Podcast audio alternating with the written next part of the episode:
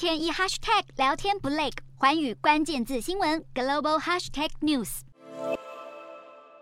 路透社报道，马斯克最近对一家拥有无需开颅手术就可以安装大脑晶片的新创公司 Synchron 感到很有兴趣。消息人士指出，马斯克最近和 Synchron 的创始人 Thomas Oxley 联系，洽谈入股的事宜。Synchron 成立于二零一六年，总部位于纽约布鲁克林区，拥有约六十名员工，募资金额大概有六千五百万美元，开发了一种脑机界面的技术 Stentrode，主要是帮助瘫痪的病人用他们的大脑来操作数位设备，像是发送讯息、线上购物等等。根据资料显示，Synchron 已经成功让四名瘫痪的患者植入晶片，让他们完成以往无法自行完成的日常公事。虽然马斯克目前自己拥有 Neuralink，也是在在研究脑机界面，而且规模更大，有三百名员工，募资金额高达三点六三亿美元。但是在测试大脑晶片植入时，已经导致了八只实验猴子被安乐死。现在呢，更面临创始团队几乎全数出走，只剩下工程师的困境。